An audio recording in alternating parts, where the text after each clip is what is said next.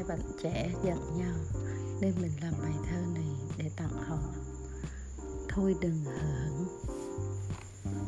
Nhân sinh như cuộc khí trường, bao năm bao cuộc vui buồn thế gian. Đừng vì giận dối uy quan mà phai từng bạc đậm sâu tháng ngày.